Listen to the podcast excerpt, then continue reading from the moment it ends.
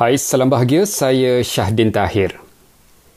Kedai gunting rambut, salon dan pusat kecantikan tidak dibenarkan beroperasi sepanjang PKP.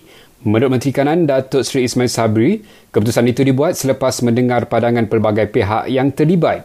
Kerajaan telah pun mendengar pandangan rakyat. Kerajaan juga mendapat nasihat daripada pakar-pakar tertentu. Sehubungan dengan itu, Yang Amat Berhormat Perdana Menteri Tan Sri Muhyiddin Yassin telah membuat keputusan operasi kedai gunting rambut salon kecantikan dan kedai cermin mata di seluruh negara tidak dibenarkan beroperasi. Tambah beliau, Bazar Ramadan turut tidak dibenarkan beroperasi di seluruh negara sepanjang PKP.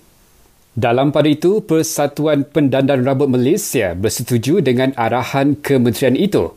Presidennya, Michael Poh berpendapat ini bukanlah masa yang sesuai untuk kembali beroperasi kerana penjarakan sosial perlu diutamakan disebabkan wabak COVID masih belum dikekang sepenuhnya.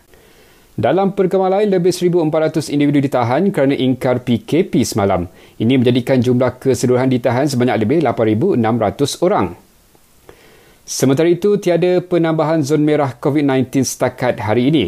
Menurut Kementerian Kesihatan, kawasan zon merah kekal 26 lokasi di seluruh negara. Bagaimanapun terdapat satu kes baru di Kampar Perak menjadikan daerah itu dari zon hijau ke zon kuning. Sultan Selangor bertitah tempoh penangguhan solat Jumaat, solat secara berjemaah dan aktiviti-aktiviti ceramah dan kuliah di semua masjid serta surau di Selangor dilanjutkan sehingga 31 Mei 2020.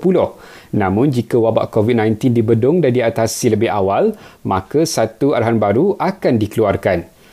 Akhir sekali ini peringatan untuk anda, kerap cuci tangan, amalkan penjarakan sosial 1 meter dan duduk di rumah.